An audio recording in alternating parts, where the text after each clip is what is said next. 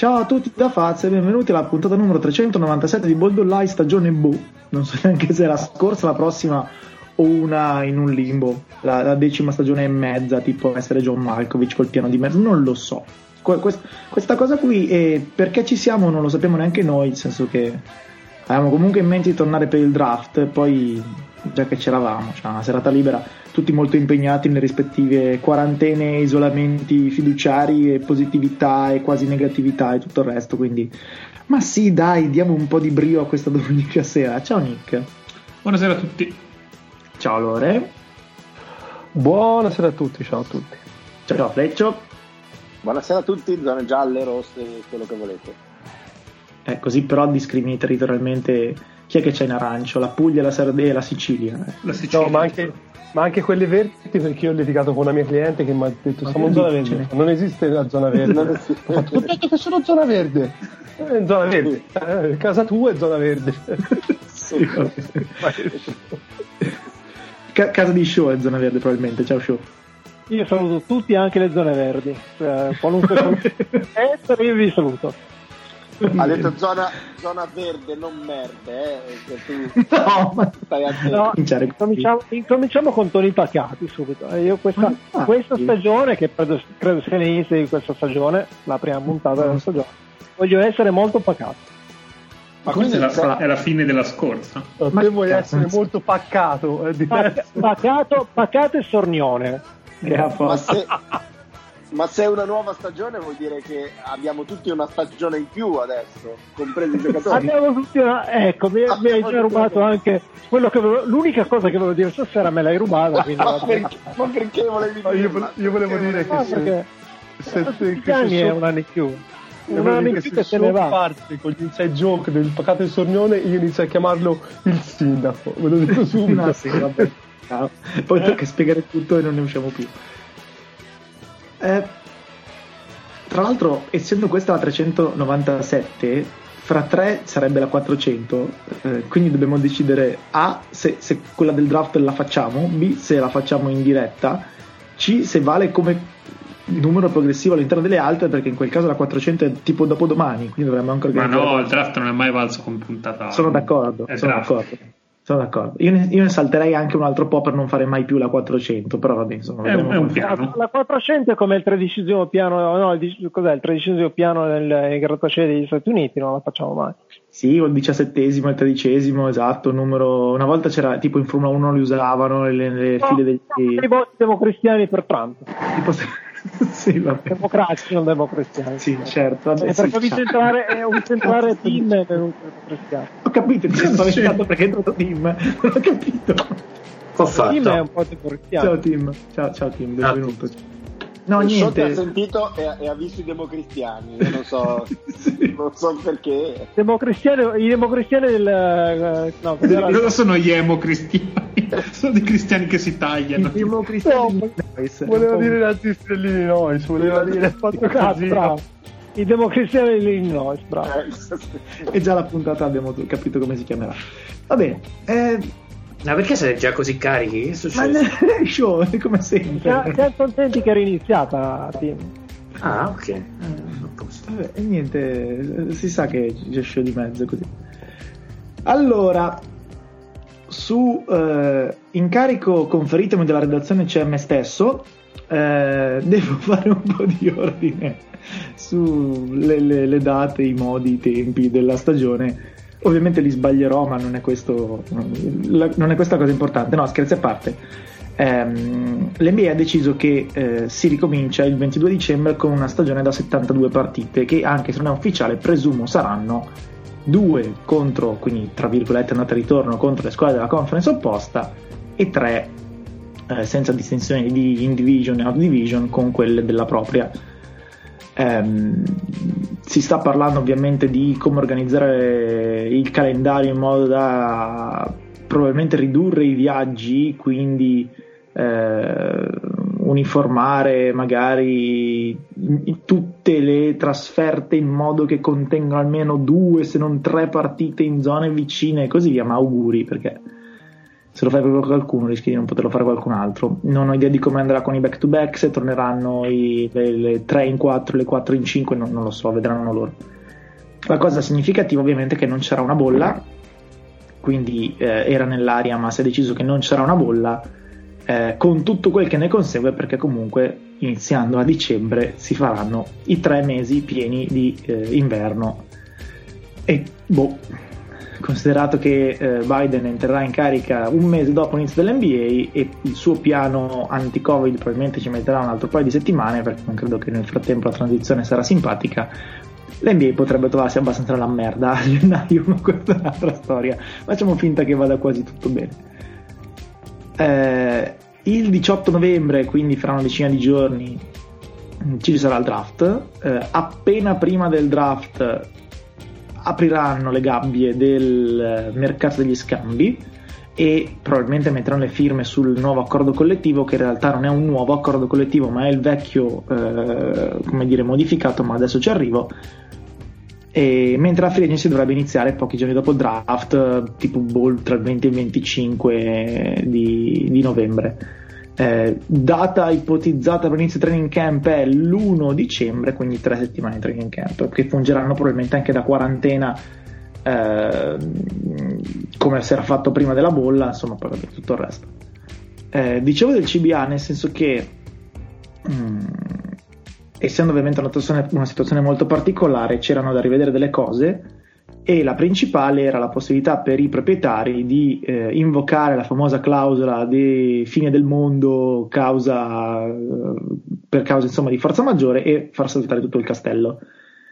Quindi comunque i, proprietari avevano in mano una carta abbastanza forte che poteva eh, far saltare un pochino tutto per aria e portare a ridiscutere da capo che avrebbe significato tempi più lunghi e anche la possibilità che si ridiscutesse il famoso 50-50, anche se non sappiamo che non è esattamente così al centesimo, della redistribuzione BRI. Quindi i giocatori hanno detto, sai che c'è, accettiamo altre condizioni. La condizione principale era il famoso escrow, cioè la trattenuta che c'è, diciamo, dalla busta paga, anche se non è proprio così, dei giocatori, e che poi a fine stagione, una volta fatti i conti, si decide se ridare i giocatori o tenere la lega o in che pro- proporzione insomma risistemare.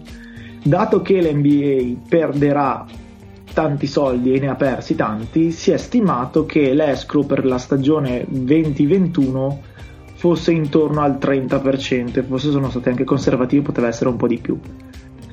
Eh, questo è quanto eh, la cosa particolare che hanno deciso di fare era, a differenza di quanto è successo nel 2016, quando vi ricordate, ovviamente dico ascoltatori, voi certo lo ricordate, eh, c'è stata la botta in su al cap per i soldi del contratto collettivo.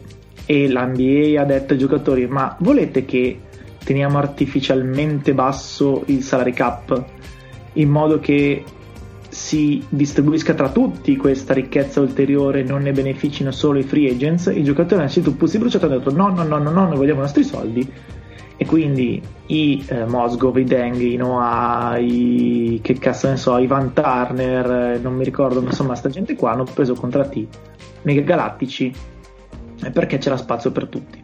Allen Crab. Allen Crab, grazie. Stavolta invece l'NBA è riuscita a convincere i giocatori a tenere alto il salary cap, ovviamente il concetto era l'opposto, quindi era un po' più facile convincerli, e quindi succederà che invece di averla tutti nel culo, eh, tutti i giocatori, cioè ci sarà una free agency con dei soldi, perché il cap sarà più in alto dove dovrebbe essere, ricordiamo che il cap viene stabilito perché alla fine dell'anno i conti tornino senza troppi aggiustamenti, quindi se c'è in previsione che come dire, i giocatori nel loro complesso guadagnino n, si fa, la butto molto grezza, eh, n diviso 30 e quello è il salary cap. Non è esattamente così, ma è giusto per rendere l'idea. Eh, quest'anno invece tireranno appunto un po' più sulla cifra, qui ci sarà una free agency, ci saranno dei soldi per i free agents e poi tutti i giocatori perderanno dal loro stipendio. Questa perdita tutti insieme è stata quantificata nel 30% ma è stata anch'essa spalmata, quindi non solo hanno tenuto uh, il cap modificato in modo artificiale, ma anche questo escrow è modificato in modo artificiale, quindi i giocatori quest'anno che viene perderanno, eh, ovvero vedranno una trattenuta del 18% non del 10%, che era il massimo fino a poco fa. Ehm, e sappiamo già benissimo insomma, che quei soldi non li rivedranno più e vedranno il 18 anche l'anno prossimo. Eh, probabilmente non vedranno più neanche quelli, ma è da vedere. Quindi in un certo senso i giocatori hanno avuto dai proprietari anche questo, tra virgolette, regalo, eh, perché le squadre assorbiranno per un anno diciamo l'8-10% delle perdite dei giocatori, perché a tutti gli effetti questo succederà. Eh, la domanda a questo punto è, ma le squadre cosa ci guadagnano? Perché hanno accettato di non far saltare per il contratto collettivo e accettato di farsi carico di alcune delle perdite. E qui chiedo a voi perché siamo nell'ambito delle, delle teorie e di tutto il resto. Eh, me... Però per quanto riguarda, arrivo, per quanto riguarda la, diciamo, il funzionamento dell'NBA non cambierà sostanzialmente nulla rispetto a come la conoscevamo, se non che sarà un calendario più breve e con una struttura diversa. Però in qualche modo sono riusciti a far partire tutto con le solite condizioni, ovviamente tempi un pochino più ristretti. Eh, c'è la gigantesca spada di Damocle appunto del, dell'inverno, questo ne parleremo. Prego, show.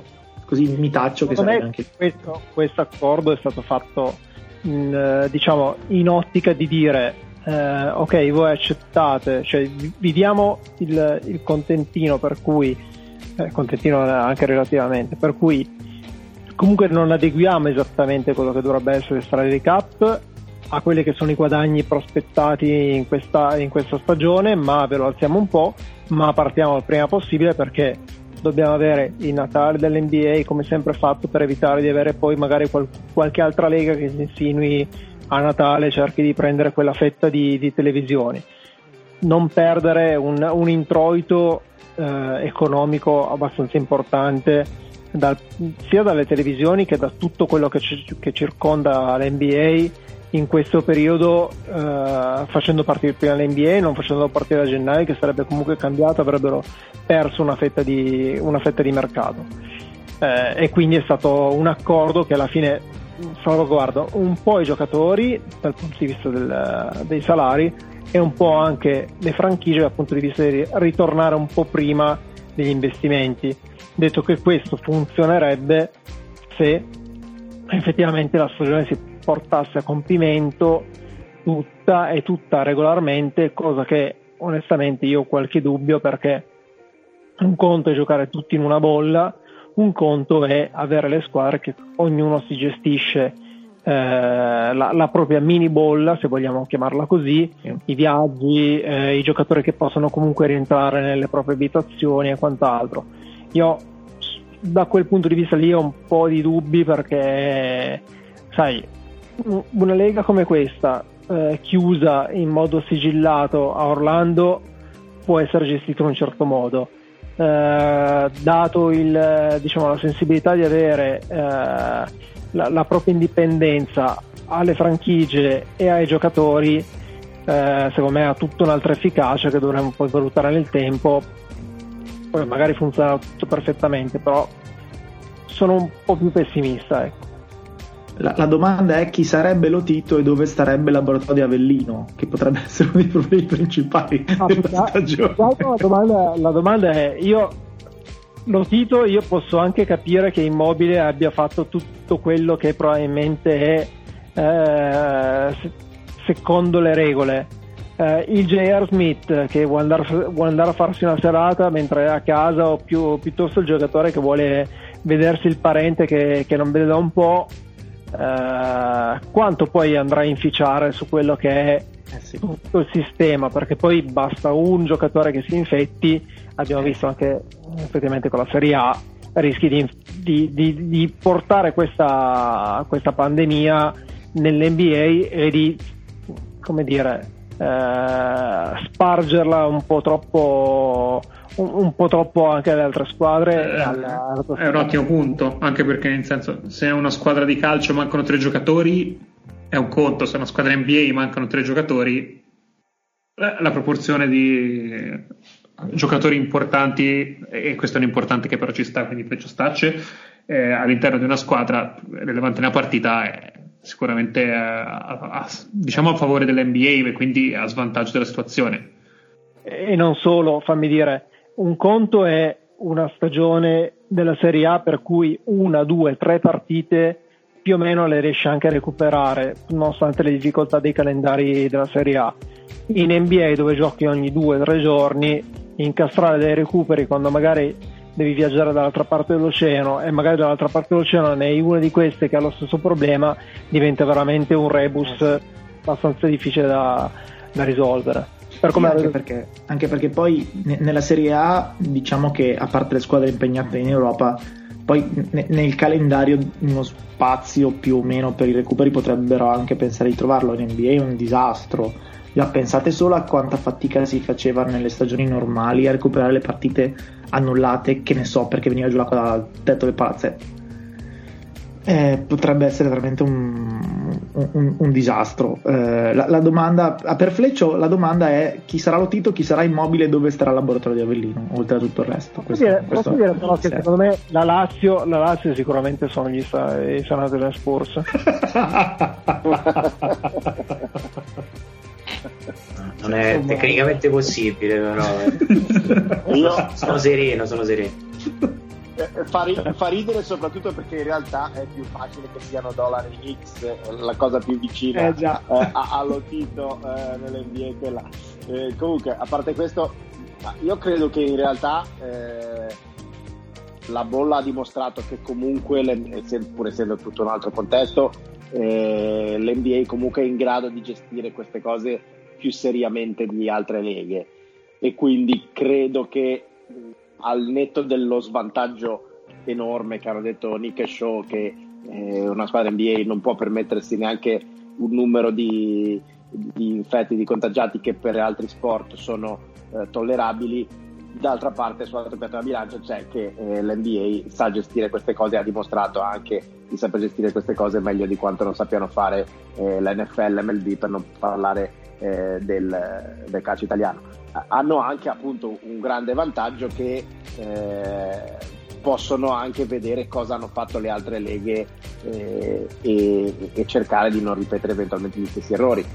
Secondo me si dovrebbe risolvere tutto con la possibilità che non tutte le squadre alla fine della, della, della stagione abbiano giocato lo stesso identico numero di partite, cioè alla fine a un certo punto si potrà arrivare a un momento in cui se non c'è eh, se non ci sono problemi di, ovviamente eh, di giustizia, quindi se due squadre sono in lotta tra loro si troverà il modo di recuperare con le buone o con le cattive le partite che devono giocare, le squadre che non si giocano nulla ci si accontenterà eh, di, eh, diciamo, di, avere eh, un numero di partite non corrispondente. E anche in questo senso devo dire che l'esperienza, l'esperienza della, della, bolla ha aiutato perché c'è già stata una situazione in cui non tutti eh, finiscono il campionato allo stesso modo e non tutti giocano allo stesso numero di partite. Potrebbe anche no, essere potrebbe perché anche... quest'anno ha finito i Lakers sia un campionato regolare il prossimo possa essere uguale No, no, ma infatti io condivido l'opinione di Zach Lowe, nel senso che quest'anno c'ha l'asterisco, nel senso che vale più di quello di tutti gli altri anni e quindi sono assolutamente d'accordo con lui. No, a parte questo, no, stavo dicendo l'ultimissima cosa, eh, potrebbe anche, barra, dov- dovrebbe tornare di moda eh, essere riutilizzato, ripescato in qualche modo il play-in, sì, sì. Eh, magari potrebbe anche aiutare a, a, sbrogliare un paio di situazioni. Se ti trovi in una situazione in cui due squadre sono vicine come record e non riesci in nessun modo a, a, a riavvicinare i due i due, i due, calendari perché magari una fai conto che abbia giocate 4 meno dell'altra allora fai un bel play ti leghi dal, eh, credo, dal disturbo e la puoi risolvere così è stato abbastanza già anche sdoganato nel senso che dalla settima alla decima dovrebbero poi giocarsi il torneino per, per andare nei playoff no? Dovrebbe essere non è detto che tengano la stessa formula però sicuramente quella roba lì si farà sì cioè la puoi, la puoi usare per, eh, anche per aggiustare un pochino alcune situazioni eh, magari ancora anche più complicate del semplice dalla settima alla decima magari ne aggiungi una eh, che ha un numero di partite diverse dalle altre e te la giochi così lo usi come wild card ecco come Cioè, tipo, Come tipo se, manica. dato che quest'anno, dato che LeBron si riposerà per il primo mese e mezzo di stagione, i Lakers finiranno undicesimi. Casualmente quest'anno il play-in non sarà dalla 7 alla 10, ma dalla 7 alla 11 e poi i Lakers vinceranno il titolo partendo dall'undicesima. Capisci che è roba leggendaria. Ah, sì. Mentre invece i Knicks giocheranno play-in dalla quindicesima alla sedicesima, probabilmente. probabilmente sì. Il, il play-in per entrare in Eurolega, probabilmente. Secondo me fanno anche fatica lì, però. No, no, schifa, schif- no l'Eurolega che li schifa proprio, è diverso. Uh, cosa che mi sono dimenticato prima, quest'anno evidentemente non ci sono i tempi tecnici per fare la free agency prima del draft, perché il draft è tipo dopodomani e non ho ancora firmato appunto il contratto collettivo, però una cosa che si è discussa e valutata è di- diciamo che dato che le novità introdotte, tra cui soprattutto appunto il play-in, hanno funzionato, io questa cosa mi aspetto che venga buttata dentro più prima che poi, poi, poi se ne parla. Ecco, insomma. Personalmente secondo me vanno incontro a un discreto tir, cioè secondo me intravedono la luce in fondo al tunnel, però come la famosa battuta di Barclay, secondo me c'è il treno, è per quello che intravedono la luce. Io non, non, cioè, non, non intravedo delle eh, almeno non ho letto in giro, magari non me le so perse io, eh. non, non, vorrei di, non, vorrei sbagliare, però non vedo particolari, particolari antidoti, mm, un po' come avete già espresso, in caso di problemi o di particolare recrudescenza della pandemia che non deve essere necessariamente riferita ai giocatori, ma piuttosto anche allo staff, um, piuttosto che magari una zona particolarmente rossa, anche se loro non sono abituati a vederla come noi quei colori in una particolare metropolitana per cui anche quando hanno progettato di fare ehm, le, le, trasferte intelligenti ovvero di concentrare le partite in determinate aree per cercare di eliminare più voli possibili magari proprio in quel momento lì diventa un problema e diventa quasi impossibile il recupero. Eh, secondo me la, sulla bolla ci siamo parametrati un po' tutti eh, non è un esperimento riproducibile questo lo sappiamo e, ehm, quindi io ho, ho, grossi dubbi da quel punto di vista che mi auguro poi la Lega smentisca ecco, tutti speriamo che la stagione NBA funzioni. Da questo punto di vista è chiaro che allora interessa da questo punto di vista più che eh, la regolarità del campionato se la vuoi chiamare così che fa molto anni 70 eh, eh, quello che succede in caso di partenza posticipata quindi soldi che entrano in meno. Ecco temo che la Lega da questo punto di vista sia troppo orientata ai soldi che non entrano, a quelli che spera di far entrare eh, cercando di minimizzare le perdite, anche perché da questo punto di vista l'NBA è vittima della sua serietà, non può fare come da noi piuttosto che in altri campionati europei e dire questo mese non vi paga lo stipendio anche perché lì pagano a settimana, anche perché ci sono dei rischi clamorosi a livello di NBPA e non può andare dallo stato di riferimento e dire ok non ti pago l'IRPEF del caso perché non ho più introiti. No, cioè sono, anche, no. sono, sono, anche vittime di loro stessi da questo punto di vista. E, però io l'escolo che ho visto continua a essere decisamente ridotta se le cifre sono quelle che abbiamo sentito in giro uh, di perdite e se uh, il tweet uh, dei voci qualche tempo fa è vero e non era un fake e quindi parlava di idee che aveva posto l'NBA per recuperare più revenue. Addirittura si parlava di legalizzazione di certo tipo di alcolici, scommesse e quant'altro per recuperare tra i 40 e gli 80 milioni. Però è la Lega dove Wall ne prende 40. Eh, secondo me vanno verso un tunnel, cioè devono trovare in estrema sintesi un buon compromesso tra eh, la revenue che manca o limitarla e lo svolgimento tecnico. Secondo me hanno completamente sacrificato il tecnico per andare verso la revenue e se si fermano, secondo me ci facciamo tutti male. Più loro che noi, però mi auguro di essere io un po' troppo pessimista. Sì, non credo che avessero scelta, eh, sinceramente. Cioè, per, non, non, non, c'era un modo di privilegiare il tecnico. Eh, perché si andava incontro alla possibilità che alcune squadre potessero anche dire scusate ma perché devo giocare questa stagione in cui perdo n milioni perché facciamo i soliti nomi, no? le Charlotte, le Detroit, eccetera, eccetera. Finché c'è un flusso tale eh, da permettere tramite revenue sharing, quindi ridistribuzione degli introiti, dalle squadre forti e grosse a quelle un po' meno, si sta in piedi tutti e si è felici tutti. Se dovesse esserci un, una congiuntura per cui non c'è revenue sharing e quindi i Lakers, i Knicks, i Bulls e gli Warriors non danno soldi a Charlotte e Detroit, Detroit può anche dire io veramente questa stagione eviterei di giocarla e se inizia uno poi si va a cascata. E quindi non sono sicuro ci fossero i margini per non gestirla così perché come dire c'era pochissima possibilità di, di errore e di, di trattativa eh, però sono d'accordissimo insomma su tutte le perplessità che, che hai espresso eh, assolutamente. Eh, una, una, cosa che mi è venuta in mente è anche perché, anche perché scusa l'idea originale era un'altra era dire proprio in un'ottica sia di, serie, di maggiore serietà che di maggiore, diciamo così, eh, valore tecnico, l'idea era aspettiamo ancora un po' e magari facciamo una stagione più corta più avanti oppure la portiamo più a lungo, eccetera, eccetera. Il problema è che da quel che è, è emerso, diciamo, dal punto di vista eh, epidemiologico, si è capito che eh, iniziare più avanti, iniziare a gennaio o addirittura a febbraio, a marzo, non avrebbe cambiato granché da un punto di vista, diciamo così, di, eh, di giocare più in sicurezza, giocare eh, il vaccino e quant'altro. O col allora, a quel punto, o col, pu- esatto, col pubblico, eccetera, eccetera. A quel punto, se, se non inizi a Natale, eh, non, cioè entro Natale non inizi più perché se poi vuoi fare una stagione tra virgolette vera eh, non fai più in tempo e a quel punto la stagione l'hai persa quindi si è dovuti fare un po' di, no, di necessità tutto giusto. E in più c'è il discorso della stagione successiva ancora perché se avessero iniziato troppo eh, tardi questa esatto, avrebbero messo a repentaglio quell'altra ancora sì. e quell'altra ancora invece vogliono che sia non dico normalissima ma 90 qualcosa per cento normale. E quella Io non vogliono sacrificare in alcun modo quindi per forza si inizia presto questa.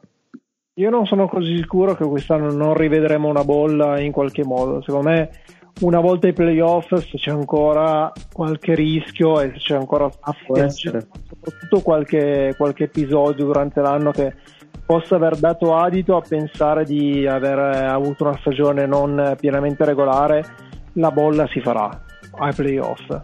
Eh, chiaramente non la puoi fare durante la regular season e tu, durante tutta la regular season perché non puoi costringere i giocatori a stare 8-9 mesi chiusi in un in una o due bolle come si poteva ipotizzare all'inizio, magari con due mini bolle, una a est, una a ovest, però secondo me la bolla, visto come siamo adesso anche come, eh, co- come contagi, prima o poi la rivedremo.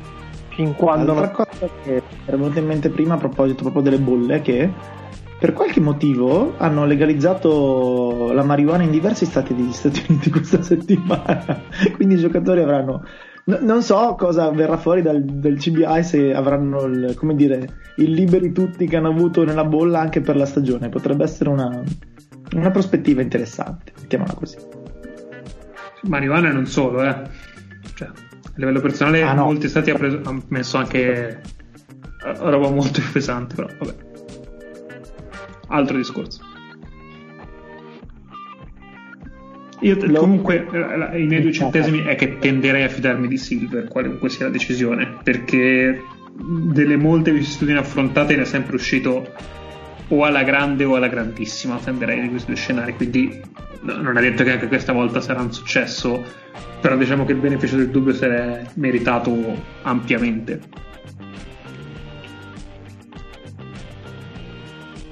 Va bene, Lore? Dal punto di vista tuo del draft, delle dinamiche del draft, delle dinamiche di giocatori che non andranno in NBA, verranno in Europa, eccetera, eccetera, cosa dici un po'?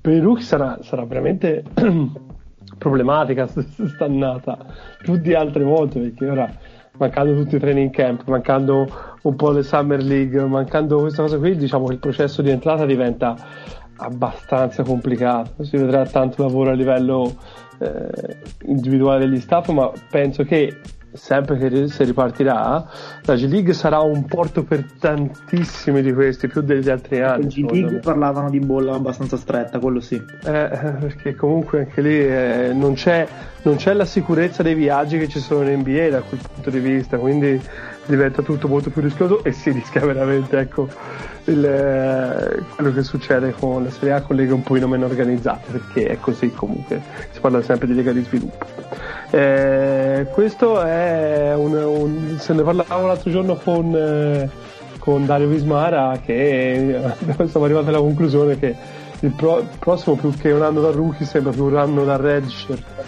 che sarebbe appunto quell'anno che fanno al college dove i rookie dove appunto alcuni freshman non giocano per essere inseriti all'interno di scuola eh, di progetto tecnico ecco questa cosa qui. E la stessa cosa rischia di essere quest'anno per, per la NBA se non qualche giocatore già pronto a livello però puramente tattico che però anche qui non è che ce ne siano tantissimi. E allora una, una considerazione sul, sul, draft in, in linea generale. Eh, da sempre più o meno ci sono i due eh, diciamo così due filosofie contrapposte che dicono per valutare il draft conta di più eh, il, il, film che vai a vedere del giocatore o quelli che dicono conta di più eh, l'intervista, eh, quello che, che vedi nel, negli occhi del giocatore, eccetera, eccetera, e tutte le sfumature in mezzo. Quest'anno ovviamente eh, è un recruiting fatto tutto di film e niente di interviste in persona perché si è potuto fare veramente poco in questo senso. Mm-hmm. Può essere un, un, test, una cartina di tornasole per vedere veramente se si può dire che uno dei due abbia più incidenza dell'altro o sarà solo rumore di fondo e, e una cosa casuale? Mm, io penso che sia purtroppo tutti gli anni eh, c'è sempre questa guerra, ma fondamentalmente è una cosa che, si, che secondo me si, si, ripercuoterà sempre.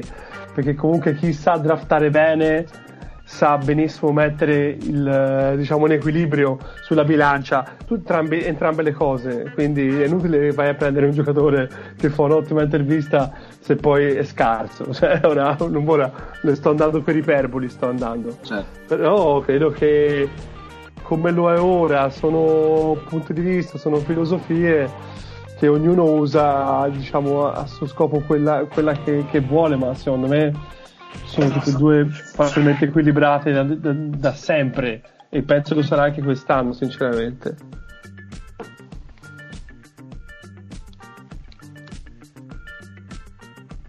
Però almeno abbiamo la scusa buona di quest'anno per i rookie scarsi, diciamo, sì. è la stagione un po' così. esatto. Non pensi però, però, che alla fine quest'anno si vada più sul, sul talento piuttosto che magari sul fit? Ma secondo me siamo sempre andati molto sul DPA. Il problema di que- cioè quindi sul best playable, player available, scusatemi. Eh, il problema di quest'anno è, però questo non è un problema di, dato dalla situazione, ma è un problema dato dalla tipologia di draft che abbiamo davanti è che non c'è realmente il BPA da nessuna parte, in nessuna maniera. Cioè, c'è il less words player available.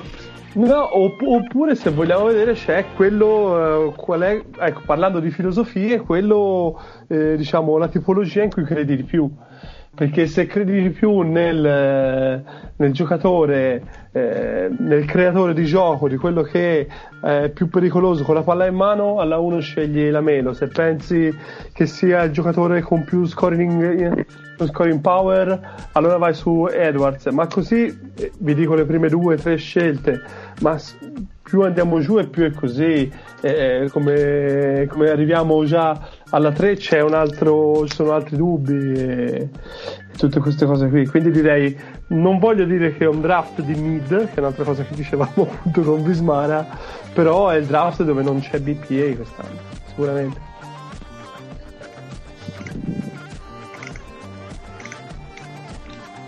Cioè praticamente non c'è il miglior giocatore disponibile, ma c'è il meno peggio giocatore disponibile. È quello che dicevo io, l'LV, l'LVPA. Fantastico. Volevo arriva- non volevo arrivare a quello, però no, no è un discorso. Bellissimo. A cosa credi? A cosa credi e via. Sì. A cosa credi? Cosa c'entra Sgravaboy adesso? Eh, esatto. C'è, c'è, la, c'è, il pilotaggio per il draft. Ognuno ha la sua sequenza. Ognuno. Si drafta turandosi il naso. sì. Allora, come ha fatto i Knicks in tutti questi anni alla fine. No, no voi dopo fare più facile perché c'è un'agenzia in mano, quindi si fa veloce, si fa. I Knicks hanno costati proprio i tifosi trovarsi il naso più chiaro. Ma la mia domanda di quest'anno è Vai. come fa Woj ad avere gli insider senza nessuno fisicamente su un palazzetto del draft? La mia domanda è come, come andrà, cioè nel senso ci saranno le, le green room fisicamente. Eh... Cos'è? È fisicamente una stanza verde? Questa è verde. verdi o proprio verde? È l'insider. Eh, dip- dipende dalla regione, alcuni saranno rosse. Esatto. Cioè, tipo, se, se, se, i dirigenti della stessa squadra si troveranno in una stanza col plexiglass o no, o saranno tutti distanti, su, o ci sarà uno zoom per ogni squadra, non lo so. Alle war room. Saranno sicuramente war o dovranno stare esatto. C'è fisicamente una guerra all'interno di questo. Quindi sarà, sarà, curioso anche questo. Ecco, la no, cosa che spero posso, che... Posso, fa- posso fare oh, adesso la domanda al bro dove andrà Nico Manion? In una squadra NBA, credo. Ah, beh, risposta democristiana. Una controanzianata. non lo so. E anche cioè... appunto Tommy Baldasso che oggi è con tripla doppia. Cavolo, ora mi spingerei più di tanto, penso che sia. No, ora quest'anno è autoleggibile tra l'altro Baldasso. Il team oggi ha ammirato nella magna, magna tranquillo Tommy, però era giusto per nominarlo perché corre torinese. Come fate a commentare la partita di oggi? Immaginavo. e, ehm, dove va Manion? Eh, parliamo di in che zona va, perché io credo che molto difficilmente che nel, diciamo, la lista, l'ordine del draft sarà questo. Credo potrà cambiare anche totalmente. Eh, io, io, credo che comunque un giocatore della sua eh, capac- capacità eh, cestistica possa comunque rientrare alla fine del primo giro. Il problema della fine del primo giro è che se solitamente, come dicevo prima, eh, il credere in qualche cosa è ampliato quest'anno anche nelle, eh, nelle, scelte più alte, immaginatevi cosa può succedere tra primo e secondo giro, perché questo è, è purtroppo lui nella zona in cui tanti prospetti di fine, prospettati a fine primo giro possono finire realmente dopo la 20, ma ce ne sono anche tanti che per qualsiasi cosa, per qualsiasi motivo, finiscono anche a draft. Quindi diciamo che la forbice è abbastanza ampia per quanto riguarda Manion. Io credo comunque meriti una fine, fine primo giro. Dove ho qualche idea, ma ho paura che cambierà tanto l'ordine da non, da non arrivarci. E dove non dovrebbe andare, a parte le ovvie... Ma io le squadre un pochino più... A me piacerebbe vedere una squadra un pochino più matura. Il fatto del, prim... del fine primo giro è buono. Perché... Lo vedrei bene agli Spurs, cheat. Vabbè, gli Spurs ci vedo bene un po' tutti. Sono un po' fuori range però. Sono fuori eh. range però, esatto. Però riuscisse, non lo so, se Boston veramente... Eh, pensasse a cercare una point guard nel, con la loro terza, seconda, seconda scelta sì, che hanno, perché la prima è la 14, ma già nella seconda che c'è la 26, ma poi anche la 30, su tre opzioni. È vero che ci sono tante point guard del livello di Nico, andiamo a capire se Boston magari ci vede che ha fatto che è rosso, quindi se lo sentono molto loro, se lo sentono, no, a parte gli scherzi, però potrebbe essere una destinazione che potrebbe piacere a tutti da questo punto di vista. Va bene. Dette tutte queste cose su cui torneremo ovviamente un miliardo di volte, eh, direi te- teniamo per settimana prossima tutti gli eventuali discorsi sul mercato, su queste cose qua, giocatori e così via. Eh, se non mi sono perso nulla, avevamo analizzato quasi tutti i, i cambi di allenatore, almeno quelli interessanti, cioè dei Bulls non ce ne frega un cazzo. E ci mancava Tyron Lu eh, e poi ci mancava un attimo da capire cosa sia successo a Houston e perché Mori è finito a Filadelfia e cosa se ne fa Filadelfia di Mori e Mori di Filadelfia, detta proprio facile facile.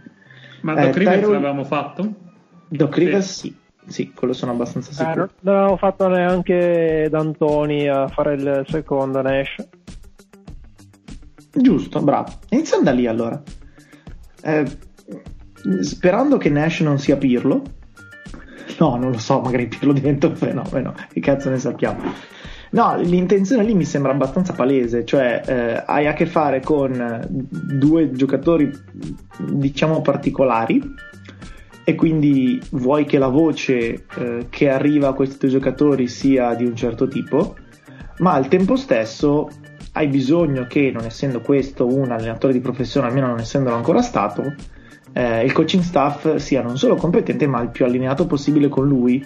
E dato che Nash non può avere in questo momento della sua carriera da allenatore uno staff di riferimento per evidenti motivi si è scelta gente di riferimento non uno staff di riferimento eh, quindi Amari Stademeyer che non ho idea di cosa sappia fare magari anche lui è un genio non lo sappiamo.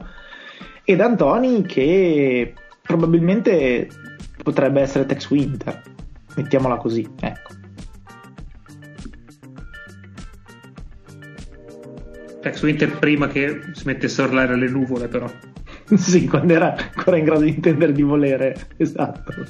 Ma allora, posso dire che è una scelta che a me piace molto da tutti i punti di vista, nel senso che mi piace dal punto di vista dei Nets, perché comunque è chiaro che se tu dai una squadra che tendenzialmente deve comunque arrivare ai playoff e anche arrivarci bene perché quest'anno hai un Kyrie che dovrebbe essersi ripreso, hai un Durant che riprende la stagione, devi comunque puntare in alto, anche perché non è che hai tutta questa ampiezza di finestra disponibile. Eh, mi piace anche dal punto di vista di D'Antoni che probabilmente non ha avuto quello che si aspettava di avere come offerte per una panchina da, da head coach. E allora va a fare da chioccia in una squadra in cui c'è sicuramente del talento, sicuramente un capo allenatore che gli darà molta retta perché è stato il suo mentore dal, dall'inizio alla fine e credo sia anche quello che ne abbia forgiato diciamo, l'aspetto tattico perché non mi aspetto che Nash eh, stravolga più di tanto quello che, quello che, è stato il gioco dei Suns eh, nel, come, come, idea e poi chiaramente sono, sono tempi diversi però non mi aspetto che stravolga così tanto il, il concetto di, di, dei Suns dell'epoca. No, e... beh, ba- Barbosa ce l'hanno ed è Kairi, manca Nash. Ups. No, ok, va bene, cioè, ma a prescindere un po' da, da, quello che è, però cioè, il fatto di riuscire a fare un attacco che attacca da subito nei primi secondi, il fatto che sia comunque un, una squadra molto intercambiabile e che si basi molto sugli esterni perché hai Kyrie, hai KD, eh, fa abbastanza scopa con quello che erano i Suns dell'epoca e il, uh, il, il, gioco ultimamente messo in campo da, da Antoni quindi uh, mi, mi, piace abbastanza secondo me è una coppia d'Antoni Nash che si può, si può abbastanza amalgamare Uh, Amari secondo me l'hanno preso perché è un amico di, di, di, tutti e due, quindi serviva a fare un po' da, da collante, però no, non so quanto Amari possa essere poi funzionale nello soft tecnico di questa squadra. Boh, c'è chi dice che il rischio è così, hanno già un allenatore pronto in sostituzione che a me mi sembra un po' una cazzata, considerando che comunque c'è un minimo di legacy dietro. Eh, secondo me, da, da, questo punto di vista, hanno inserito il miglior vice possibile per un giocatore, per un allenatore appunto in, eh, emergente che però ha diciamo un pedigree notevole dal punto di vista del giocato, ecco, che, ma anche dal punto di vista eh, della personalità, del, della conoscenza del gioco. Quindi eh, mi sembra una scelta molto molto curata e mi è piaciuta mo- molto quanto, come si è mossa Brooklyn da questo punto di vista. Su Amari sono veramente molto curioso invece, sono molto che lui era molto vicino a rifilmare per il Maccabi tra l'altro e invece ha deciso appunto di ritirarsi e provare questa avventura Comunque Nash ha fatto l'assistente allenatore nel, in team, team, Canada, no? Quindi comunque un minimo di, di rispetto alla panchina l'ha vissuto. Sì. E, e, mettere un secondo come Nash, come, scusami, come D'Antoni a Nash e anche mettersi una persona che mi sembra di poter dire, chiaramente non lo conosco personalmente, però non mi sembra uno che voglia fare le scarpe a un suo ex giocatore come, come, come può essere Nash. Quindi cioè, quello che dicevi tu, bro, sul fatto che sia un, un, secondo pronto a subentrare, io non so poi se, se D'Antoni a livello umano abbia la volontà e la voglia di, di subentrare a quello che dovrebbe essere il suo allievo. Eh, allora, io sul livello umano da questo punto di vista non, non, non, non mi ci metto, non conoscendo appunto eh, un po' qual è la situazione, appunto, non conoscendo D'Antonio e queste cose qui, però ripeto, mi sembra eh, una cosa appunto che D'Antonio a un certo punto sia d'accordo il fatto che dovrà un po' il, ruolo, il suo ruolo in NBA è questo quindi non so, non mi sembra questo il caso, ecco. Più che a livello umano, non lo fa perché è un suo ex giocatore, di questo business alla fine mangi un pochino anche tutti i rapporti se deve arrivare a questo punto e poi bisogna vedere se li mangia. Però ecco, non mi sembra una scelta da, da, da questo punto di dire è lì perché se fallisce lui c'è questo pronto, ecco così volevo dire. Ma sarebbe un po' troppo machiavellica eh, diciamo così, anche per il personaggio, cioè D'Antoni eh, nel bene e nel male è sempre stato comunque un personaggio genuino, uno che magari sbagliava perché eh, magari non aveva peli sulla lingua oppure eh, faceva, prendeva decisioni di impulso o, o, o, non si tratteneva su cose che avrebbe fatto meglio a non dire o a non fare. Quindi che che abbia tutta un'idea di dire vado qua così poi se lui va male eventualmente subentro mi sembra un po' troppo machiavellica per il personaggio. Eh, a me sembra invece che sia un, un segnale anche di diciamo così di, di, di, comprensione dell'evoluzione che come dicevi tu che da adesso in poi questo possa essere il suo ruolo per il resto della sua carriera e magari fa anche, fa anche piacere a lui perché è un ruolo che gli permette anche di avere un un pochino meno di, eh, di stress, un pochino meno di, di attriti, eh, l'assistente ha, è sollevato da tutta una serie di eh, questioni extracampo eh, che eh, per lui ormai potevano anche iniziare a diventare un po' gravose, così lui si può concentrare solo sul campo, che è quello che sa fare meglio, e, e quindi può essere un, un grosso passo avanti anche per la sua qualità della vita.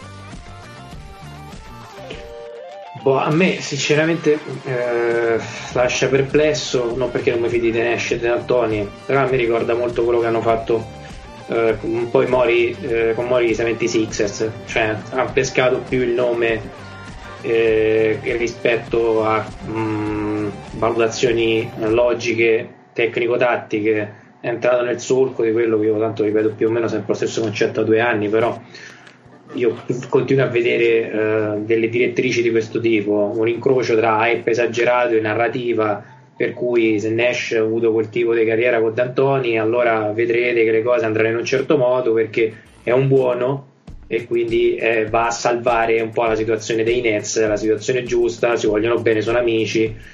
Eh, questo dal punto di vista di D'Antoni più che di, più che di Nash stesso un po' spaventa cioè non, non vedo, tu facevi l'esempio di Barbosa Nash, eh, effettivamente non, non, vedo giocatori assonanti eh, al gioco di, di, D'Antoni, che ovviamente non, non, è marmoreo, può evolversi, cambiare, avere altre sponde, però Irving resta quello, Irving lo devi scolarizzare per giocare una pallacanestro di quello tipo, sono proprio agli antipodi e Durant non, non, sappiamo quando tornerà, però se tanto mi dà tanto dovrà uh, gestirsi perché la stagione si minaccia, minaccia di essere compressa, è abbastanza complicata dal punto di vista fisico. Noi abbiamo paura di, per Lebron ad esempio, ma io sinceramente sono molto più preoccupato perché rientra gli infortuni, un po' per lui e un po' per Wall. E poi tecnicamente parlando stiamo parlando di un cioè Nash era un allenatore in campo anche quando giocava quindi che Nash sia uh, in grado di tirar su con i giusti aiuti un buon attacco NBA, io non ho alcun tipo di dubbio, almeno dal punto di vista offensivo, perlomeno da questo punto di vista sono perfettamente d'accordo con voi, non, non vedo cosa possa andare di storto in certe letture. Il problema è che al di là del fatto che riescano a tirar su dei giochi eh, sopra media, ci credo, bisogna vedere come si attaglia con il resto del roster e come Nash riesce a gestire Durant più che Irving, perché penso abbiamo tutti per scontato che Irving farà i beats a un certo punto della stagione.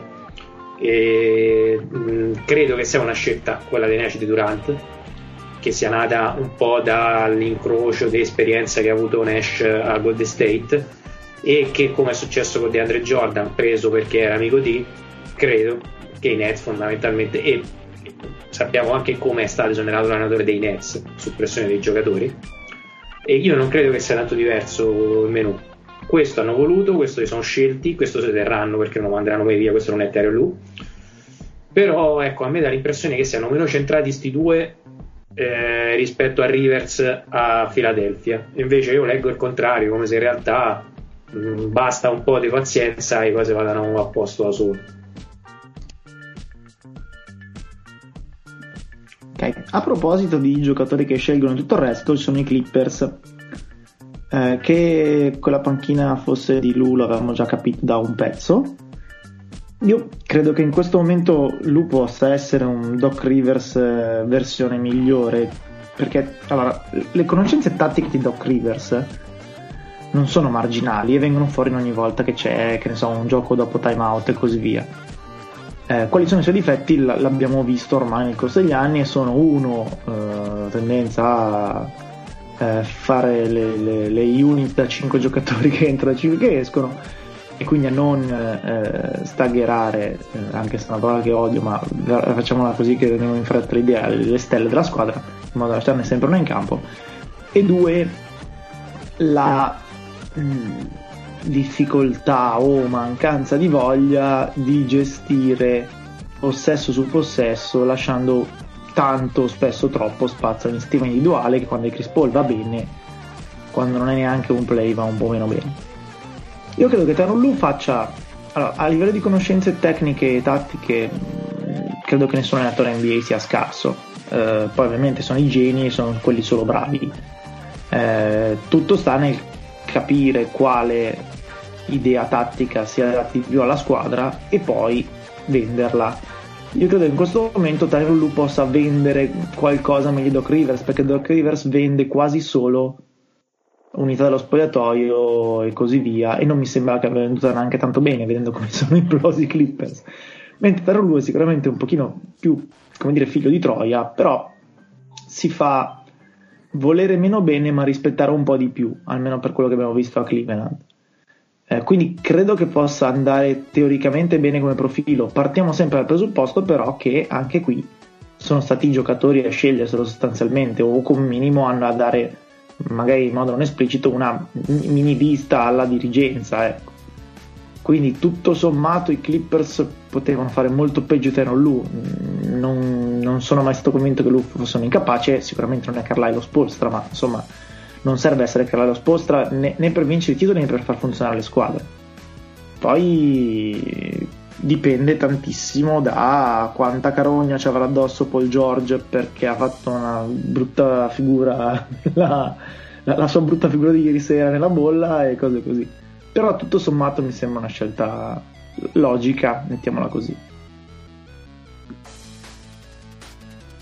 A me sembra che sia diventato Tyron Lu il, il coach che vogliono i giocatori quando vogliono fare un po' di testa loro. È stato a Cleveland, quando Blatt non andava più bene, l'hanno praticamente LeBron ha deciso che non andava più bene e è stato scelto Tyron Luke era secondo perché comunque era grazie a LeBron lo è stato adesso a, ai Clippers quando Rivers magari non solo dai giocatori, mm, questo non lo so, però è stato eh, messo un po' alla porta ed è stato scelto un, un allenatore che fosse già nel, nel, nell'entourage e che andasse bene ai giocatori. Io onestamente per quello che ho visto di Tyron Lu mm, non credo che sia proprio un allenatore di alti livelli NBA, anche se effettivamente quando ha preso il Cleveland Caps in mano in quella stagione ha aumentato l'offensive rating mm-hmm. e un, un attacco su, un po' più efficace. Eh, mi sembra che passi un po' e sia anche un po' non solo che passi per quell'allenatore da mettere lì quando eh, la, la, dico con una parola un po' come dire eh, esagerata si voglia fare un minimo di autogestione nel senso si voglia essere i giocatori un po' più eh, decisionali su quelle che sono le, le dinamiche della, della, squadra. Ha funzionato quando, quando è, è andato a Cleveland, non so se può funzionare lo stesso adesso con i Clippers.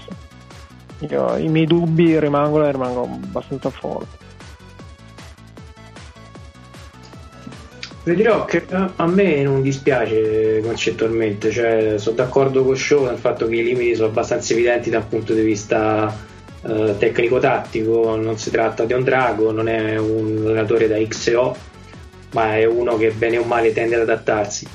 Però è eh, cioè da fare un ragionamento, non vanno gestiti i giocatori dei Clippers, vanno in un qualche modo completamente aiutati a reinserirsi dentro quel roster perché da quello che ho capito le storie sono non un po' ma molto tese e quindi serve un normalizzatore da questo punto di vista almeno all'inizio secondo me lui fa gioco non so se in realtà è per l'autogestione che può darsi anche eh? cioè da quel poco che possiamo capire io credo che sia mh, mm, quello che era Fischer da giocatore eh, quindi un giocatore mh, mm, con dei limiti che però tendeva a essere utile perché eh, riuniva la squadra ehm, piaceva a Kobe, piaceva a Shaq, eh, era in, nella Players League di 30 anni fa era l'ideale perché teneva insieme allo spogliatoio e quindi anche se difensivamente era poroso alla fine andava bene.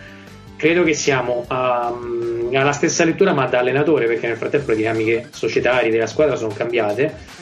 Non c'è più il tempo di mettere assieme questi giocatori sono più o meno nella stessa parte della carriera a parte qualche eccezione tutti in fase ascendente o al massimo e quindi è una buona idea. Secondo me è molto più sensato andare su una carta di questo tipo piuttosto che giocarsi in Ash, se, se, è meno affascinante. È ovvio che se vedi lui non, non, non, ti, non ti viene la farfalla allo stomaco. Però se, io credo che sia la cosa meno peggio che potevano fare i Clippers eh, pensando di contenere l'anno prossimo. Ecco, io stavo appunto per dire, secondo me a chi non piace Nash questa scelta invece piace per gli stessi motivi che ha detto Fra, quindi non aggiungo altro. Eh, finalmente forse riusciamo a capire che allenatore è lui, perché è stato ingiudicabile in entrambe le versioni di Cavs per uh, motivi diversi, perché con LeBron no, non si capiva se è andata bene perché c'era LeBron e tutto il resto, o perché magari c'erano anche meriti suoi, e con uh, la versione dei Cavs con... Uh, Colin Sexton e basta, è andata male, ma eh, co- come poteva andare diversamente? Quindi almeno valutiamo e cerchiamo un attimo di inquadrare lui perché per ora secondo me si va soprattutto per preconcetti, pregiudizi, un po' di sentimento, un po' di roba del genere. Co- come ha aggiunto Show, non ha fatto male quando era possibile di fare bene, però magari non dipende interamente da lui. E credo che i Clippers hanno fatto la scelta di abbiamo due superstelle che vanno gestite e vanno rese contente perché il rischio dei, dei Clippers quest'altra stagione va molto male non è non vinciamo l'anello è si rifonda senza niente proprio si riparte dalle macerie e non se lo possono permettere ovviamente. E in secondo luogo comunque degli allenatori che erano disponibili sul mercato è uno di quelli che ha vinto il titolo ha dei dubbi dietro ma chi non ce li ha di, di quelli a disposizione in questa finestra di mercato? Quindi come diciamo avvallo la scelta di Luke capisco anche in parte la scelta di Nash, secondo me sono diverse ovviamente, forse gli antipodi, però entrambe sono avvallabili data la situazione.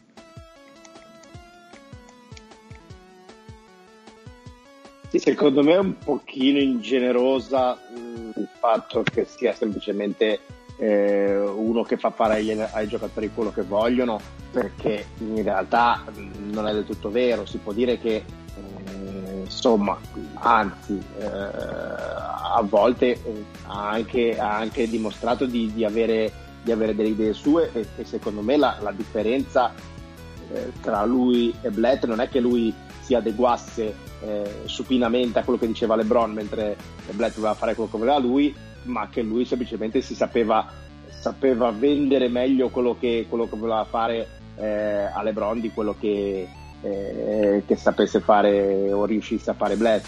Eh, anche perché comunque Tyron Lu è uno che diciamo così eh, si presenta poi che lo, che sia un altro discorso anche come uno che ha, ha molta attenzione eh, a determinati aspetti si dice che abbia un, eh, diciamo così, un, un portfolio di, eh, di, di, giocate dopo, dopo il timeout eh, che, che, presenta sempre, di cui parla spesso, eccetera, eccetera. Poi ovviamente questa è anche la sua, la sua campana, quindi uno potrebbe dire sì, sì, lo dici, ma poi non fa niente. Quindi secondo me lui non, non è spesso, non è uno messo lì eh, semplicemente per far, eh, per far fare autogestione ai giocatori, anche perché non, non sarebbe bastata una cosa del genere per riuscire eh, a ottenere quello che ha ottenuto LeBron o non LeBron. Eh, certo è che, eh, diciamo così, eh, se il problema mh, con, eh, con, i Clippers era quello di non avere diciamo così, una, un'identità tattica particolarmente solida, un'identità tattica particolarmente solida non te la dà nemmeno lui, perché è un altro che gioca più sulle singole situazioni che sul, eh, che sul dare un impianto alla squadra.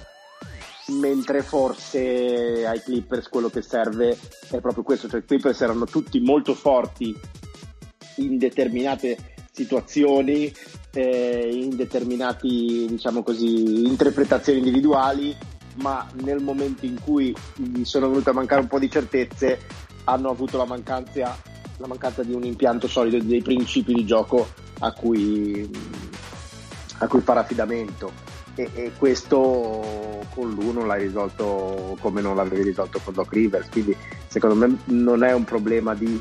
Eh, cioè, non basterà un allenatore che, faccia, che abbia grosso modo la stessa filosofia di Doc Rivers, ma che sia più simpatico ai giocatori per, per, per migliorare o per eliminare i, i difetti che avevano i Clippers. Ok, chiudiamo con uh, Philadelphia e Morey. Uh, Philadelphia come Brooklyn ha fatto una cosa intelligente, non essendoci cap sugli stipendi di tutto quello che non è giocatori, è andato a pesca con la rete a strascico, quindi ha preso Doc Rivers e Morey al di là della conta- compatibilità tra i due e tutto il resto, ha detto vabbè ok, questi sono buoni, pigliamoceli, poi ragioniamo. Eh, di tutte le varie cose che si sono dette, eh, credo che Arden non vada via da Houston adesso, quindi non, no, non, non, non ci ignoriranno, a meno che non sia lui esplicitamente a chiedere lo scambio, allora si apre una serie di altre questioni, ma non credo succeda adesso. Eh, non dovrebbe cedere adesso in bid e Simmons, ma anche perché non ce n'è materialmente il tempo, quindi questa stagione mi aspetto che sia di valutazione di di, di dire, sfruttamento dei margini, eh, auguri perché Philadelphia non ne ha di margini, quindi l'idea dovrebbe essere prendere al, almeno un giocatore perimetrale, non so cosa si possa fare, però vabbè è Morey, quindi se non lo sa fare non so chi lo debba fare, sto lavoro qua. Eh, più, più, in generale Fila ha preso mh, il migliore che c'era in giro e uno che avrebbe avuto eh, e che probabilmente ha avuto nelle due settimane in questo a piedi diciamo una quindicina di chiamate a stare bassi solo perché tra 5 e 10 posti sono intoccabili e poi, poi, si va tutto il resto. Non mi impunterei su Morey come uno che vuole a tutti i costi tankare anche perché non l'ha praticamente mai fatto. Non mi impunterei su Mori come uno che vuole a tutti i costi invece non tankare eh, perché non l'ha mai fatto perché magari lo farà quello che Mori ha sempre dimostrato è di volere tanto star power nelle sue squadre, quindi di volere uno o due giocatori di altissimo livello e poi ci si arrangia. Diciamo che l'embrione di una coppia di altissimo livello c'è, poi quello che danno Simmons e Embiid individualmente in coppia è ancora molto meno di quello che eh, si, si, si, vorrebbe potessero dare, eh, però insomma l'idea è quella lì. Eh, no, non ho idea di se, se, ci sia dire una, una blueprint di Mori, se ci sia un percorso eh, o un'impronta predeterminata che sappiamo seguirà, perché non, non lo sappiamo, mm, sinceramente. Poi vediamo cosa succede. Come hai detto tu, come fai a dare a quello che ha fatto Fila? Cioè, al di là della compatibilità che non sembra esserci almeno attualmente. Hanno preso quello che su, sulla carta era il migliore allenatore disponibile, quello che sulla carta era il miglior GM possibile. E sono partite a caso, vediamo cosa riescono a fare, sono tutti molto interessati. E nessuno penso sia dispiaciuto a fila perché hanno sostituito Brand con Morey penso neanche i più scettici neanche anche poi non l'hanno sostituito Brand ha mantenuto il suo posto ben saldo gli hanno messo certo. uno sopra gli hanno inventato certo. un ruolo in più e hanno messo uno sopra questo è molto creativo da parte della dirigenza di Philadelphia e lo ammiro moltissimo tipo Morey vice president e, e Brand come GM in esatto. cui effettivamente gli ha messo uno con un po' più di, eh, di esperienza a gestire quello che fa questo brand. È chiaro, è una sorta, una sorta di commissariamento, diciamo. Sì, ma questa è una cosa molto italiana, eh? cioè tu inventi un ruolo e poi quando vedi che il ruolo non funziona. No, no, no, no, è anche molto Filadelfia, guarda cosa hanno fatto negli ultimi anni. guarda, lascia stare. No, Oddio, part... Detto che secondo me, cioè, de... Mm, non secondo me, Uh, Morey voleva già Doc Rivers a Houston un po' di tempo fa e comunque i due sono amici, sono, si rispettano e, e quindi mh, mm, non è così peregrino che possono lavorare bene insieme. Secondo me in realtà Morey è stato preso anche per poter dire uh, ok adesso possiamo fare un tot di movimenti perché comunque abbiamo preso quello che eh, di cui ci possiamo fidare se facciamo dei movimenti. Quindi io non sarei così sicuro che, che Philadelphia rimanga così e che rimangano sia Embiid che, che Ben Simmons. Anzi, e secondo me è questa la possibilità per cui eh, Arden possa andare a Philadelphia come qualcuno ha iniziato a sparare, adesso è solo una sparata però eh, diciamo non mi supererebbe più di tanto se alla fine c'è, c'è un mese di eh, tempo per questa cosa eh? cioè se succede sì, adesso è chiaro. Okay è chiaro, cioè, eh, è una cosa che però mm, eh, mi stupirebbe meno di, di, altre, di altre, situazioni. Ecco. Secondo me un, un Arden a fila al posto di, di Simmons e, e vedere un po' cosa succede potrebbe essere una, una mossa che, che, si può fare. Sì, d'altra parte eh, Mori è, è, uno, è anche un visionario, è uno che ha visto eh, diciamo così, dinamiche eh, di gioco prima che si verificassero veramente, lui le ha previste, quindi può anche darsi che eh, al di là di, di, una suggestione verso Arden, eh, la sua, la, sua, idea a pila sia eh, creare il nuovo Arden, eh, creare il, la nuova Moriball che eh, noi abbiamo imparato a conoscere come una, una, una situazione diciamo codificata con, con delle eh, con delle necessità specifiche, ma magari lui dice eh, questo è arrivato in, in, questa nuova avventura, farò dell'altro e, e, e creerò qualcosa di, di, diverso rispetto alle dinamiche che abbiamo già visto prima. Non mi stupirei. No, no, non può non piacere, nel senso che anche qua ha messo tutti gli ingredienti giusti per stimolare la fantasia e diciamo la, la fascinazione, che alla fine sono le cose più importanti quando vai a fare un'operazione di questo tipo. Eh, vabbè, non è un mistero che a me Mori insomma, sia, sia, un attimino inviso non tanto per lui tanto per il morismo come l'ho, l'ho soprannominato insomma è la corrente attorno a Mori che capisco fino a un certo punto però, sì, ora però detto, detto morismo fra sembra che parli di, mori, di morisi No, no, beh, no, per carità. Eh. Allora... allora... facciamo così, moreismo, così facciamo una, una distinzione. Perfetto, Abbiamo... grazie mille. Va bene, va bene. E, no, c'è, c'è, c'è sicuramente una, eh, tanti dubbi che si portano appresso operazioni di questo tipo, non tanto come avete già scevrato sul discorso generale, perché comunque parliamo di alto cabotaggio NBA, alta borghesia, quindi da quel punto di vista, nella peggiore delle ipotesi, eh, mi aspetto una gestione tra il buono e il sufficiente. Spero che per come immagina Fila diventerà eccellente, ma comunque oltre sotto un certo standard non scendano, di quello ne siamo tutti convinti. Il problema nasce dal fatto che eh, come, dice, come pensa Show, io sono più che convinto che quest'anno va, faranno un anno a bagnomaria e lo stesso Mori valuterà come deve eh, sia Simmons che Embiid.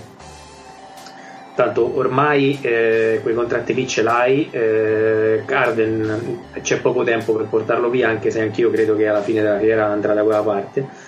Eh, però mh, Houston deve entrare nell'ottica di cederlo Arden e Arden deve mettersi nella condizione di farsi cedere. Eh, non so se ci sono i tempi tecnici e può darsi che entrambe le parti siano un po' preoccupate per il discorso del Covid, mh, mm, che tenderà ad alterare diverse situazioni di mercato. L'abbiamo già visto anche nel piccolo col Derosan del caso. Eh, tanti che vogliono fare i falchi diventeranno colombe, secondo me, e attenderanno un attimino. Cioè, Arden è nella condizione per cui un anno lo può aspettare per andarsene. Eh, Houston non so se gli conviene perché perderà valore di mercato, però non, non ha questa fretta assassina al tempo stesso credo che siamo tutti convinti che ehm, eh, il problema è, è, liberare spazio attorno all'eventuale Simmons e Embiid e quello sarà complesso. Eh, però la, tutto il roster credo che necessiti di una totale rivisitazione cioè nel senso rivisitazione nel senso proprio mh, loro oh, revisionati da capo da parte di Mori e da parte del nuovo allenatore che magari può trovare eh, delle collocazioni differenti o trovare delle soluzioni differenti. Eh, a me Rivers lascia perplesso molto più dei modi, ok, però come giustamente voi mi avete fatto notare, io era un aspetto che avevo sottovalutato, alla fine ehm, anche qua sotto un certo livello non può scendere, l'allenatore di prima era discreto ma era inadeguato per il livello che avevano raggiunto, con tutto il rispetto, eh, se ben chiaro, perché alla fine è stato un allenatore più che decoroso per farli crescere e, mh, c'è solo una controindicazione di tutta questa operazione che come se io temo cioè come se come io temo ci mettono un anno per rimettere come giusto che sia tra virgolette per mettere assieme le passe le, le, le teste del puzzle può darsi che il pubblico, i media o chi va intorno non sia così paziente e si aspetti fuochi d'artificio dal giorno 1 ecco non so se questo sia fattibile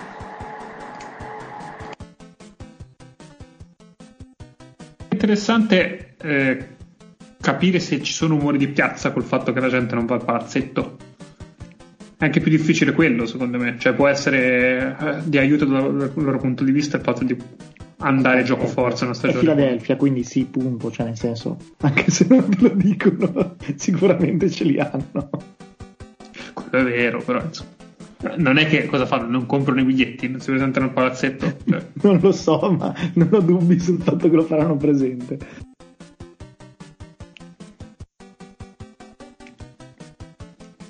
Non so, faranno boh, un post di blocco al pullman, che ne so.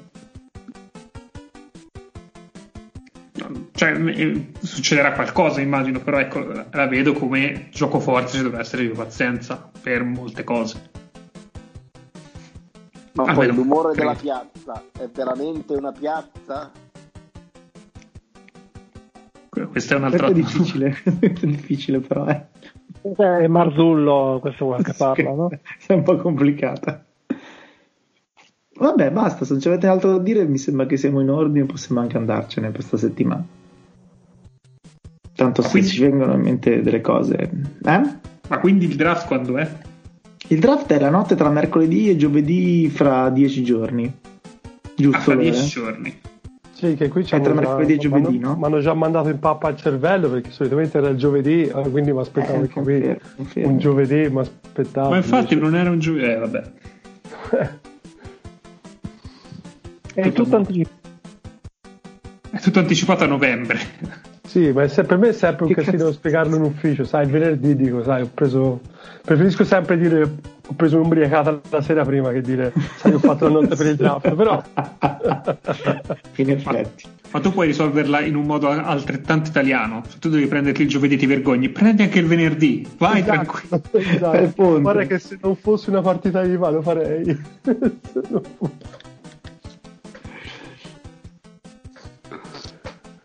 comunque sì la lotta del 18 18 a 18 e 19 la lottery sì la notteri, la notteri.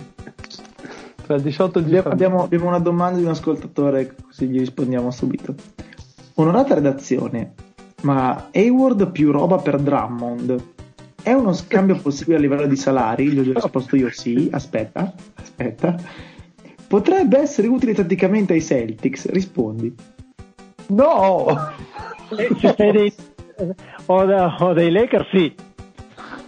Dipende per chi tifi. no, vabbè, dai. Su. No, però no. Perché? Perché gli volete troppa roba a Boston? Eh, no, non, vorrei sembrare, non vorrei sembrare un Celtics, però Canter per Drummond a questo punto. Non ci stai sì. con salari. Ah, scusa. come talento però ci siamo, eh. Ciao Nick. Buonasera a tutti. Andiamo avanti, nel senso ce ne andiamo. Sì, sì, andiamo, andiamo avanti, avanti. Ciao show. Ciao a tutti. Ciao Lore. Vai, vai, vai, vai dove è andato il ragazzo di prima. Ciao a tutti. Ciao show. Ti ho salutato. No. Ciao. no, ciao, no, io volevo dire un'ultimissima cosa. Eh, quando cioè, ci, ci sono state le, le, le, le proteste dei Bucks e poi delle altre squadre sì. che si sono in, che ha smesso di giocare, eccetera, eccetera, una mh, mm, marginale, ma Bravo. non tanto quantità di persone avevano detto ma eh, sì vabbè io ho tanti amici eh, afroamericani ma eh, e comunque queste sono tutte cose di scena che non hanno nessun effetto. c'era gente che diceva anche tanti amici cerbiati perché sono i Bucks così no? Sai come si dice esatto, esatto. E comunque diciamo la, la teoria eh, cripto razzista di quello che non voleva eh, ammettere di essere razzista e cercava di nascondere diceva perché sono cose inutili che non hanno nessun, eh, nessuna ripercussione sul mondo reale. Ecco, vi so- sottolineerei a questi signori che eh, in Georgia eh, lo scarto è stato di poche migliaia di voti e diciamo, tra le conseguenze dirette e concrete di quelle proteste c'è stato il fatto che molte arene NBA sono state diventate, sono state create, diciamo, trasformate in centri eh, per la votazione preliminare, la votazione in assenza, in assenza e eh, nella, eh, nell'arena di Atlanta Hawks hanno votato, diciamo così, fisicamente 40.000 persone in un contesto in cui eh, lo scarto tra i due contendenti è stato molto meno. Quindi eh, quella vostra opinione, come al solito, prendetevela e infilatela nello spintere perché anche questa volta Grazie. Eh, come, come, diceva Michael, eh, che dovrebbe essere di quelle zone, fa, voi non potete capire, soprattutto nella zona di Atlanta, cosa vuol dire aver aperto il eh, l'arena per, come, come, seggio perché ci sono veramente pochi seggi ad Atlanta, ci sono file interminabili, scoraggianti. Quindi direi che, come ho scritto anche in un tweet, diciamo che il, ruolo, il, ruolo della, dell'NBA, dell'MVPA e tutto è stato eh, veramente determinante credo, in queste elezioni. Comunque, comunque in realtà Mike, Michael è un democristiano dell'Illinois, a quanto pare. È la democristiana dell'Illinois. Sì, così chiudiamo il cerchio. Io odio democristiana dell'Illinois. Lo so, però era così, oggi è così. Quindi, ciao team. Ciao a tutti. E ci sentiamo la settimana prossima. Non mi hai fatto salutare, Fabio. Scusa, la terza volta sarebbe un po' troppo. Ciao.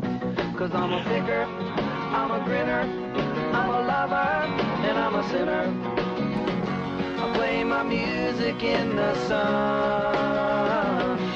I'm a joker, I'm a smoker, I'm a midnight joker. I get my loving on the run.